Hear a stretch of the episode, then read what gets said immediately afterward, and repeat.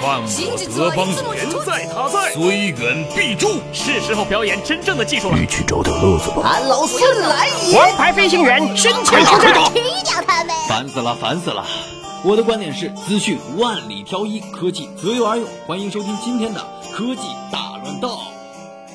好戏开场了。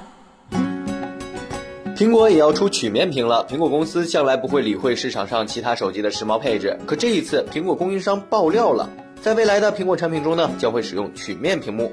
供应商正全力以赴地生产曲面屏。若消息属实，明年 iPhone 或将配置 OLED 双曲面屏，甚至会支持虹膜识别技术。这次是库克真的是彻底把它掰弯了。腾讯也要做 SIM 卡，腾讯的影子真的是无所不在。垄断了社交通信后，又打起了 SIM 卡的主意。近期，腾讯向会员做了一份专属 SIM 卡的调研，众多网友进行了猜测：难道腾讯也要做虚拟运营商了吗？看看之前虚拟运营商的下场，日子貌似都不怎么好过。看腾讯这个巨头杀进来，是否能给虚拟运营带来一丝希望呢？iPhone 七的标配难道是无线耳机？原本将于九月七号正式发布的 iPhone 七，现在看来一点儿隐私都没有了。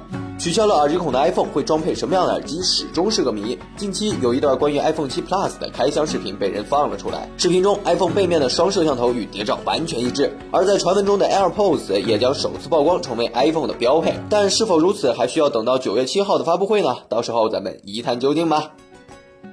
锤子最后的救命稻草 T 三即将在九月发布，会有两个版本。原本锤子科技将在九月七号发布锤子 T 三，但是可能由于发布会众多，发布的时间将会延期。此次 T 三将会带来大小屏幕两个版本，小屏幕采用经典的五点二英寸，大屏采用五点七英寸的 GDI 显示屏。此次锤子将会带来正面指纹识别系统，已经发布了二代锤子是否能够翻身，就要看此次的 T 三了。也希望这次 T 三能够获得成功，因为我们都希望情怀的罗永浩能给我们创造更多的惊喜，不是吗？